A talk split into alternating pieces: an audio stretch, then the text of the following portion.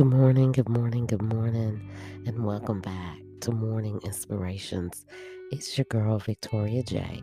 And good morning, good morning, good morning. Welcome, welcome, welcome. I hope everybody is feeling blessed and highly favored this morning. Let's take some time to give God the glory. Lord, we just thank you for waking us up this morning and keeping your covering around and about us, Lord. We thank you for your new grace and your new mercy every day. Every day that we got, we wake up, you give us new glory and you give us new grace. And we just thank you right now, Lord, for all that you've done for us, all that you will do. We thank you for our friends and our family members. We thank you for the jobs that we're able to go on and perform. We thank you for our limbs and for the breath in our body. Amen. Amen, guys. This morning we're going to be reading Maintaining a Passion for for the present.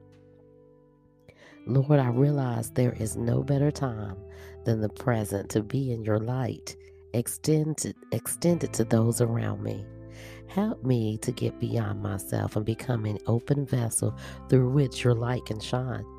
Give me your wisdom and revelation and show me all I need to see to keep me on the road that you have for me.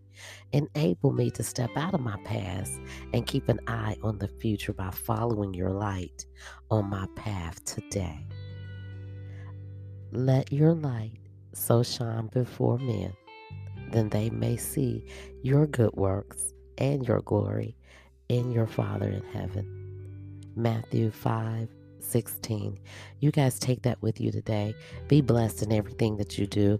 Let your light shine forth and remember with God for you, who can be against you? Peace and blessings until our next time.